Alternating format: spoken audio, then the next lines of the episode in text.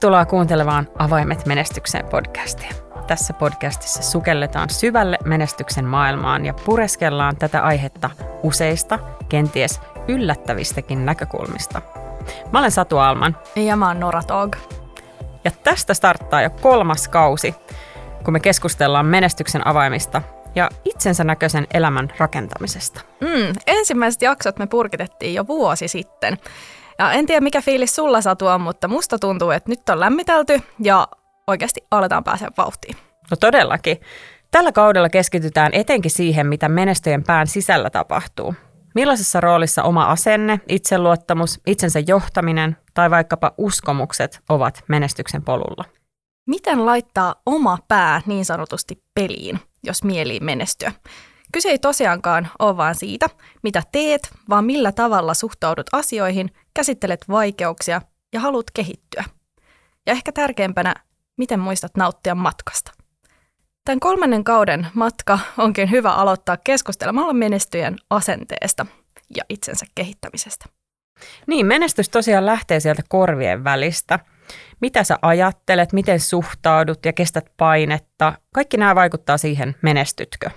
Sellainen tietynlainen tehdään unelmista totta asenne, optimistisuus ja uskallus, ne on tosi tärkeitä kulmakiviä. En kuitenkaan tarkoita semmoista naiviutta, että aivan suinpäin mennään, minne sattuu. Joo, mulle tulee mieleen tämmöinen niin laskelmoiva riskinotto, että usko itseensä, kykyynsä ja niihin omiin tavoitteisiin. Mä oman konsulttiuran alkuaikoina sainkin palautetta, että, että mä oon aika sellainen rohkea ja otan helposti riskejä. E, siitä kehitysideana sain myöskin, että kannattaisi miettiä, että miten siitä riskinotosta saisi tehtyä sellaista hieman laskelmoidumpaa, että siihen pääsee sitä kautta, kun tuntee itsensä paremmin. Että jos uskallusta ei puutu, niin sitten niitä riskejä pystyy ottamaan strukturoidummin, kun tuntee itsensä paremmin. Mm. Et on tärkeää miettiä, mitkä on riskejä ja mitkä on uhkia, mutta myös niitä mahdollisuuksia. Et ei tehdä riskin otosta tai riskeistä sellaisia negatiivisia uhkakuvia. Ja sehän helpottaa myös sitä varautumista, kun osaa vähän ennakoida, että mikä voi mennä pieleen. Yksi hyvä tapa näiden riskien ja mahdollisuuksien hahmottamiseen ja pohtimiseen on mielikuvaharjoittelu. Eli käy mielessään läpi näitä erilaisia uhkakuvia, mitä sitten tapahtuu, miten niihin voi varautua. Mutta sitten yhtä tärkeää olisi myös maalailla rohkeasti näitä mahdollisuuksia. Eli miltä näyttää ja tuntuu, kun kaikki meneekin just niin kuin pitää.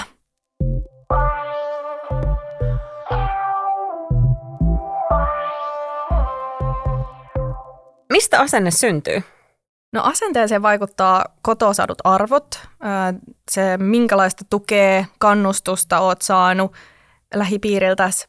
Ja jos nyt ollaan ihan rehellisiä, niin hyvin harvoin on sellaista täysin sataprosenttista täydellistä tukea. Sen takia me tarvitaan myös sitä omaa mielenvahvuutta ja sisukkuutta siinä asenteen rakentamisessa.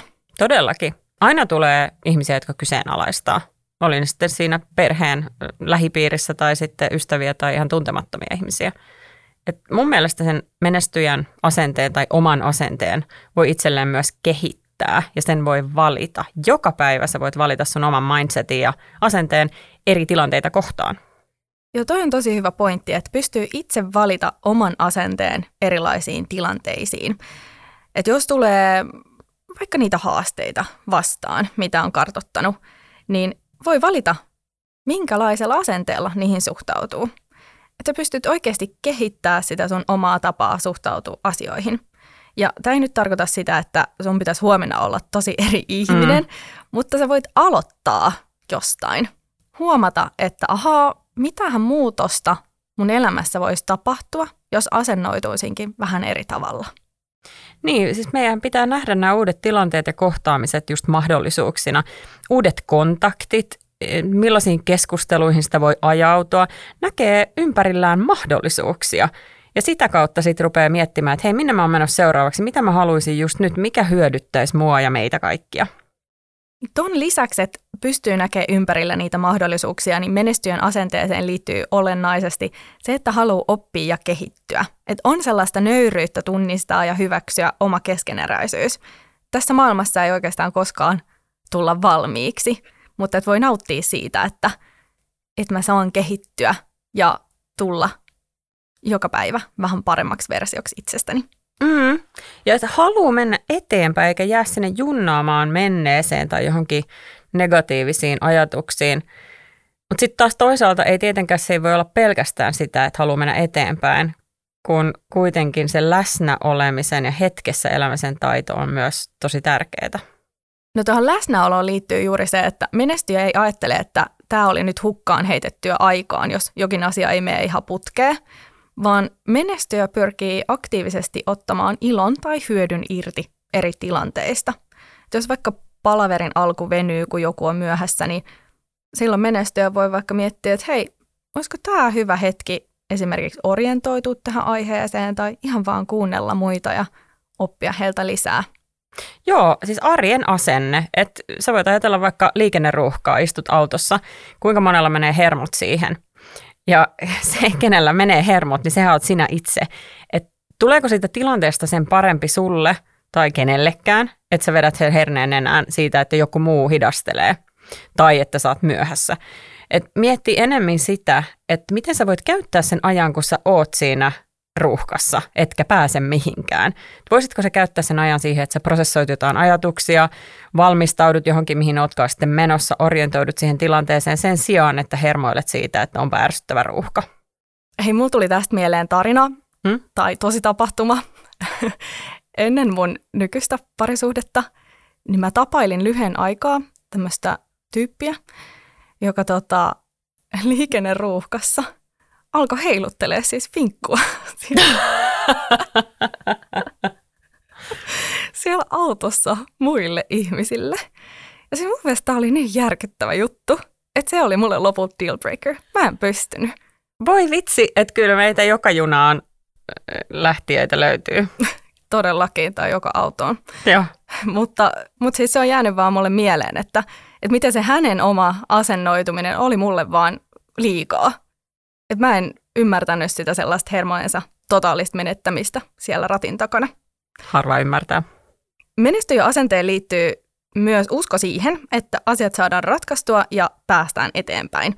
Eli on sellaista tervettä uskoa omiin kykyihin ja omaan potentiaaliin ja optimistinen suhtautuminen elämään sekä muihin ihmisiin. Niin, ei jäädä velloa siihen negatiiviseen tunteeseen tai tunteisiin tai ongelmiin. Suunnataan se oma energia siihen ratkaisuun. Niin jos mietitään nyt tätä finkkumiestä. Jep. Hän sai nyt hyvän lempinimen. Niin se, että miten asennoituu muita ihmisiä kohtaan, onko suvaitsevainen ja ymmärtäväinen, empaattinen vai tuomitseva, vaativa tai jopa joustamaton, sulkeutuva, niin nämä kaikki vaikuttaa siihen, että mitä sä vuorovaikutat sun ympärillä olevien ihmisten kanssa ja miten ne suhteet voi auttaa sua menestyksen tiellä. Eli periaatteessa sillä sun omalla finkkuasenteella sä voit tuhota sun omat mahdollisuudet menestyä. Tuosta kun sä sanoit sen oman menestyksen tiellä, niin kysymyshän on nimenomaan siitä tiestä ja siitä prosessista. Että menestyjälle ei ole tärkeintä se, että kuinka nopeasti sä pääset siihen maaliin, vaan mitä kaikkea se prosessi voi sulle antaa, se tie, millä sä oot. Pitkäjänteisyyttä, on niin kuin edistää niitä omia tavoitetta askel kerrallaan ja miettii aina niissä tilanteissa ja siinä matkan aikana, että mitä tämä tilanne voi mulle opettaa, vaikka tulisi kiertoreitti tai esteitä, mitä nämä voi tuoda mulle tässä ja nyt. Ja uskaltaa sitten totta kai myös vaihtaa suuntaa. Että jos tulee semmoinen iso este vastaan, niin josta ei pääse yli, niin sitten lähtee vaihtamaan johonkin toiseen suuntaan. Joo, että sehän ei missään nimessä ole epäonnistumista, että sä muutat suunnitelmia. Hmm. Vaikka ei siinäkään mitään pahaa, että epäonnistuisi. Ei. Pointti siinä, että, että se on ihan ok, ja enemmänkin ok, uskaltaa muuttaa suuntaa. Oleellinen osa menestyön asennetta on sellainen halu, eli jano, josta ollaan puhuttukin aikaisemmin. Eli halu saada asioita aikaiseksi ja toimia niitä tavoitteidensa eteen. Et uskoo siihen, että hei mä pystyn vaikuttamaan ja mä pystyn muuttamaan asioita, että mulla on merkitystä – vaikka on semmoinen optimistinen asenne, niin menestyjä on valmis ja kykenevä käsittelemään epäonnistumisia ja vastoinkäymisiä ja silti uskoo siihen, että nyt tässä mennään eteenpäin, nyt tässä muutetaan asioita. Ja tosi tärkeää tietenkin niin kuin mainita, että semmoinen naivius ja yltiöpositiivisuus, ne ei liity tähän. Eli sen kyllä tunnistaa, milloin sitten lähtee menee niin kuin vähän liiankin positiiviseksi. Hmm. Usein työpaikkailmoituksissa haetaan hyvää asennetta. Mitä se Satu sun mielestä tarkoittaa? Hyvä kysymys. Toi riippuu yrityksen kulttuurista, sen arvoista, mutta myös yleisesti trendeistä. Joissain paikassa mm, se voi tarkoittaa avoimuutta ja semmoista, että tartun toimeen. On ehkä trendikästä hakea tämmöistä yrittäjämäistä asennetta moniin firmoihin ja, ja painotetaan itsensä johtamiskykyä ja näin poispäin. Sitten jollekin toiselle se taas tarkoittaa sitä, että on valmis joustamaan koko elämästään. No joka tapauksessa, mitä tahansa se tarkoittikaan tuossa työpaikkailmoituksessa tai sulle itsellesi, niin ihmiset erottautuu omalla asenteella – että sellaisten ihmisten kanssa, joilla on hyvä asenne elämään, on tosi paljon miellyttävämpää tehdä töitä tai ylipäätään olla ystävä tai missään tekemisissä. Että ennen kuin voi sisäistää sitä semmoista menestyjän asennetta, niin tulisi kriittisesti tarkastella, millainen se oma asenne tällä hetkellä on. Elämää kohtaan, työtä kohtaan, ihmissuhteita kohtaan, itseään kohtaan. Ja vaikka puhun kriittisestä tarkastelusta, ei tarvitse mennä sellaiseen itsekritiikkiin, vaan voi pohdiskella sitä asiaa siltä näkökannalta, että millaisen asenteen haluaisin ja miten voisin itse muuttaa tätä omaa asennetta. Ja koskaan ei ole liian myöhäistä muuttaa omaa asennetta paremmaksi. Asenteet tarttuu. Jos on jatkuvasti negatiivisten ihmisten ympäröimänä, niin aika herkästi sitä alkaa itsekin tarkastelemaan asioita negatiivisten linssien läpi – kuitenkin tässä on syytä muistaa, että sä oot itse vastuussa siitä omasta asenteestasi. Se on aina sun valinta. Usein sitä primitiivisesti halutaan kuulua joukkoon, kuulua laumaan ja sitten siirrytään niiden negistelijöiden joukkoon. Joskus on... Anteeksi, mieti. Mulla tuli vaan mieleen, että, että jos mun ja tämän finkkumiehen välille olisi syntynyt joku elämää suurempi rakkaus, niin mieti, kun mä olisin siellä autossa heiluttelemaan keskisormen suuntaan ja toiseen, tosta sulle ja to. En osaa siis yhtään kuvitella, mutta siis niin kuin... Mi- niin, niin. Voi olla, että se olisi muokannut susta sellaisen. Olit okay. sanomassa, mm. että... Olet kuitenkin itse vastuussa siitä omasta asenteestasi, kuten sanoin. Eli vaikka olisi näitä negistelijöitä, niin sä silti valitset oman kantasi. Joskus on myös helpompi olla tuomatta esiin omaa kantaansa, jos toinen osapuoli tai joukko ihmisiä ei suostu näkemään mitään muuta kuin sitä omaa tarkastelutapaansa. Ja se totta kai tekee sulle tilanteen haasteelliseksi.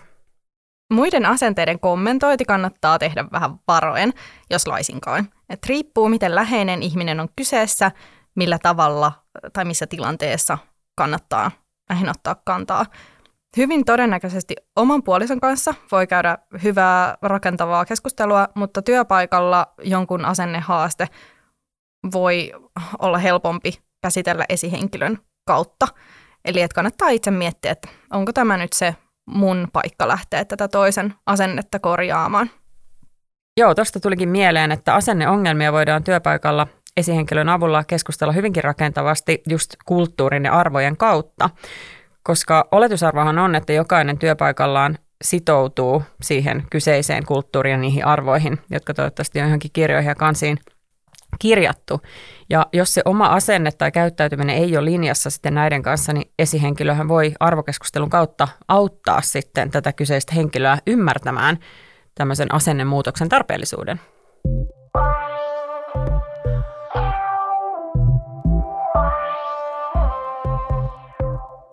Miksi itseään tulisi kehittää? No joka tapauksessa muutut ja kehityt, halusit tai et. Et otatko itse vastuun siitä, millaiseksi muutut, millaiseksi ihmiseksi kehityt, vai annatko ulkoisten vaikutteiden ja elämäntilanteiden vaan viedä sua jonnekin, niin tämäkin on jälleen kerran sun oma valinta. Joo, että kyllä menestyjän asenteeseen kuuluu se halu kehittää itseään. Välillä voi tulla kuitenkin sellaista kehitysahdistusta. Lääke siihen. Näet tämä kehitys hetkessä, että ei tarvitse ahmia tietoa ja titteleitä. Ymmärrä, että sä kehityt ja opit koko ajan, mutta samaan aikaan sä voit itse valita, että mihin suuntaan. Niin, tärkeintä ei ole nopeus, vaan se suunta. Jokaisella on oma tahtinsa. Olisi tosi tärkeää päästä irti sellaisesta harhakuvasta, että koko ajan ja joka päivä pitäisi sykkiä ja ylittää itsensä ja tehdä hikihatussa, jotta voisi edetä. Et se kehittyminen, uuden oppiminen vaatii myös taukoa ja lepoa. Et menestyöt ei huhki koko ajan tai käytä aivojaan jatkuvasti täydellä teholla. Toki, jos haluaa asioiden muuttuvan tai edistyvän, on toiminta eli aikaansaaminen olennainen osa sitä. Mitä se aikaansaaminen oikeastaan edes on? Niin, onko se sitten tavoitteisiin pääsemistä, strukturoituu tekemistä vai sitä, että palkitsenko itseäni pikkuasioista? Kun puhutaan aikaansaamisesta, on keskustelu herkästi tosi suorituskeskeistä. Tekeminen versus sitten itsensä palkisteminen siitä, että oli vaikka tosi laadukkaita keskusteluja. Tai että onko raportin tekeminen ainoa tapa saada asioita aikaiseksi? Entä jos tulos olisikin, että sulla on ollut viisi hyvää keskustelua päivän aikana? Mä tarkoitan tällä sitä, että pysähdytään miettimään sitä, että mitä mä sain näistä esimerkiksi keskusteluista, että mikä on se mun aikaansaaminen kyseiseltä päivältä. Tai voidaan myös miettiä siltä kannalta, että mun tavoite onkin, että joku muu saa jotain irti kohtaamisestaan mun kanssa. Mm. Ja se mm. voi olla tavoitteena. Jos mietitään vaikka johtajan näkökulmasta, että johtajan tärkein tehtävä, ainakin mun mielestä, on olla läsnä. Mm. Olla sitä tiimiä varten. Ja jos sä onnistut tässä, että joku muu saa siitä sun kohtaamisesta jotain irti, niin silloin sä olet nimenomaan saanut paljon aikaan, vaikka sä et e, niin sanotusti perinteistä työntekoa, että sä tykittäisit koneella hirveästi asioita, niin että sellaista on välttämättä mm. saanut aikaa, mutta sä oot saanut laadukkaita kohtaamisia päivän aikana, niin silloin hyvä päivä. Kyllä. Aikaansaamiseen liittyy myös oman tekemisen arvottaminen ja sen ymmärtäminen, että lepääminen on ihan yhtä arvokasta aikaansaamista kuin jonkun työtehtävän suorittaminen. Kaikki ollaan varmasti joskus kipeinä yritetty häsätä jotain, joka lopputuloksena on todennäköisesti isompi sotku kuin että oltaisiin vaan levätty ja sitten terveenä hoidettu homma kerralla kunnolla. Eikä siis tosiaan tarvi olla kipeä, jotta voi levätä. Ja mieluummin vähän aikaisemmin. Et joka päivä lepoa. Ei vaan unta, mutta myös päiväsaikaan, oli se sitten päikkärit tai joku muu aivoja leputtava tauko, niin se tukee sitä sun menestystä. Kun puhutaan suorituskyvystä, se mielletään usein semmoisen tekemisen ja suorittamisen maksimoinniksi, vaikka kyse on oikeastaan siitä tasapainon löytämisestä, niin sanotun suorittamisen tai suorituksen ja levon tasapaino ja sitä kautta yleisen resilienssin rakentuminen. Nyt kun puhutaan tästä aikaansaamisesta, niin menestyjä asenteessa on olennaista se, että haluaa nähdä tuloksia, on valmis näkemään vaivaa itselle tärkeiden asioiden eteen. Eli ei ole vaan oman elämänsä uhri, jolle asiat tapahtuu, vaan ottaa itse ohjat niistä lähtökohdista, mitkä on saanut. Aina ne ei ole parhaat mahdolliset, mutta menestyjä pyrkii näkemään niissäkin niitä mahdollisuuksia. Joo, ja menestyjät saa asioita aikaan ilman, että niin sanotusti tehdään koko ajan. Et niin kuin äsken mainitsin, niin se tasapaino sen tekemisen ja palautumisen välille on yksi avain. Ja tärkeää on myös se, että laitat itsesi etusijalle. Sen kautta, että sä tunnet itsesi paremmin, kuuntelet itseäsi enemmän ja satsaat siihen omaan hyvinvointiin, jaksamiseen ja suorituskyvyn optimointiin, niin sillä pääset jo tosi pitkälle. Yhtenä haasteena tässä on se, että itseensä tutustumiseen ei uskalleta ottaa aikaa, siihen ei uskalleta heittäytyä. Ajatellaan herkästi, että joo joo, kyllä mä nyt itteni tunnen. Mutta ootko oikeasti tutustunut itseesi, kuten tutustuit vaikka sun omaan puolisoon? Ootko tarkastellut omia ajatusmalleja, arvoja, tapoja? Miksi sä toimit ja ajattelet tietyllä tapaa? Kuka sä olet? mm-hmm. Itsensä tuntemisessa ei myöskään tule valmiiksi. Eli koska me muututaan jatkuvasti, niin se itsensä tutustuminen myös tietyllä tavalla jatkuvasti kuuluu tähän elämään. Että on ihan ok olla eri ihminen nyt kuin viisi vuotta sitten.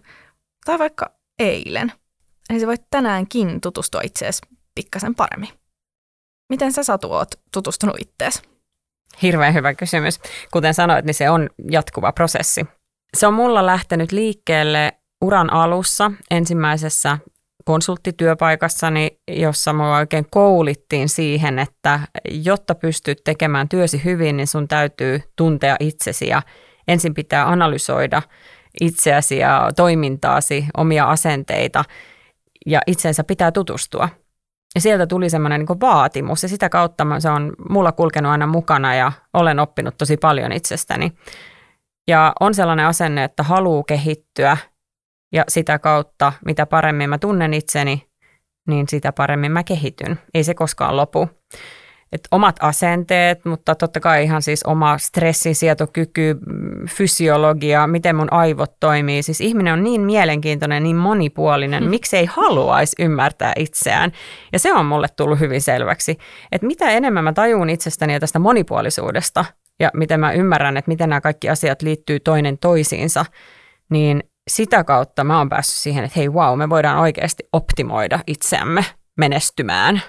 Mulla on tosi samankaltaisia ajatuksia, mutta mikä mun tarinassa ero on se että alkupiste. Et mun ensimmäinen aikuisien piste tähän itseni tutustumiseen oli, kun mä aloitin psykoterapia. Wow.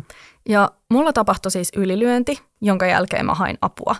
Ja pinnan alta paljastuikin aika paljon käsittelemättömiä traumoja ja solmuja, jotka vaikutti mun tapaan olla ja elää sekä siihen, millaisia ihmissuhteita mä rakensin. Mähän olin aika hyvin tottunut näiden eri puolieni kanssa elämään ja niitä piilottelemaan ja kehittänyt erilaisia selviytymismekanismeja niiden kanssa, mutta tämä pitkä prosessi psykoterapeutin kanssa auttoi purkamaan näitä ja mä sain tosi hyvät työkalut jatkoon – ei ainoastaan ylläpitoon, vaan ennaltaehkäisyyn, siihen henkisen kasvuun ja miten mä oon oma itteni. Ja tämän prosessin kautta ja myöskin työstäessäni näitä asioita, jos ei päivittäin, niin sanoisin jopa viikkotasolla, niin on oppinut semmoista armollisuutta, että mä en välttämättä tule ikinä valmiiksi näiden asioiden käsittelyssä, mutta mä ainakin koko ajan kehityn paremmaksi. Ja se, että mä tiedostan ne omat solmut, niin on jo äärimmäisen parempi lähtökohta kuin se, että mä yritän niitä piilotella. Myöskin yrittäjyyden myötä mä oon ymmärtänyt, että mitä paremmin mä voin, sitä paremmin työt ja muu elämä sujuu. Ja mä voin voida paremmin vaan, jos mä tiedän, mitä se hyvinvointi mulle tarkoittaa. Eli miten mun keho ja mieli toimii. Ja mä tykkään tosi paljon siis puhua näistä aiheista. Jännä juttu, että meillä on tämä podcastkin. mm. Mutta vaikka tykkäänkin jakaa mun ajatuksia ja neuvojakin näistä aiheista, niin on tärkeää muistaa, että se mikä toimii mulle, niin ei välttämättä toimi jollekin toiselle. Mutta toisaalta, jos ei halua muuttaa mitään, on turha odottaa, että mikään muuttuisi. Siksi voi kokeilla rohkeasti erilaisia juttuja ja niin mäkin kokeilen jatkuvasti erilaista uutta sen mun oman hyvinvoinnin eteen. Ja on myös hieman ö, fanaattinen joissain asioissa, että mä haluan ymmärtää esimerkiksi ruokaa ja mieltä, että miten tietynlainen syöminen voi vaikkapa vaikuttaa mun aivoihin ja mun ajatteluun, siihen miten mä toimin. Että mua kiinnostaa niin kuin suakin, niin ymmärtää kehoa ja mieltä kokonaisuutena. Mm. Hormoneista nyt puhumattakaan, mutta ehkä ei nyt mene sinne niin. tielle, muuten meillä tulee tästä tosi, tosi, tosi pitkä jakso. No nyt on tullut paljon tärkeitä asiaa menestyä asenteesta. Miten sä Nora tiivistäisit, mikä on olennaisinta? Mä sanoisin, että olennaisinta menestyjän asenteessa on se sellainen tietynlainen nöyryys ja ymmärrys, että on keskeneräinen ja tämän takia haluaa kehittyä ja oppia läpi elämän. Menestyjä ymmärtää, miten se oma asenne vaikuttaa ympärillä oleviinkin ihmisiin. Eli yksin ei pysty menestymään, vaan tarvitsee muita. Ja oman asenteen voi siis aina valita ja sitä voi aina muuttaa. Menestyjän asenne erottuu sillä, että menestyjä näkee ympärillään mahdollisuuksia ja suhtautuu itseensä, omiin kykyihinsä ja elämään optimistisesti. Ja tarttuu myös niihin mahdollisuuksiin. Hei kiitos kun kuuntelit. Ensi viikolla me keskustellaan jälleen urheilusta. Meillä on nimittäin aiheena sprintti vai maratoni. Moikka! Moi moi!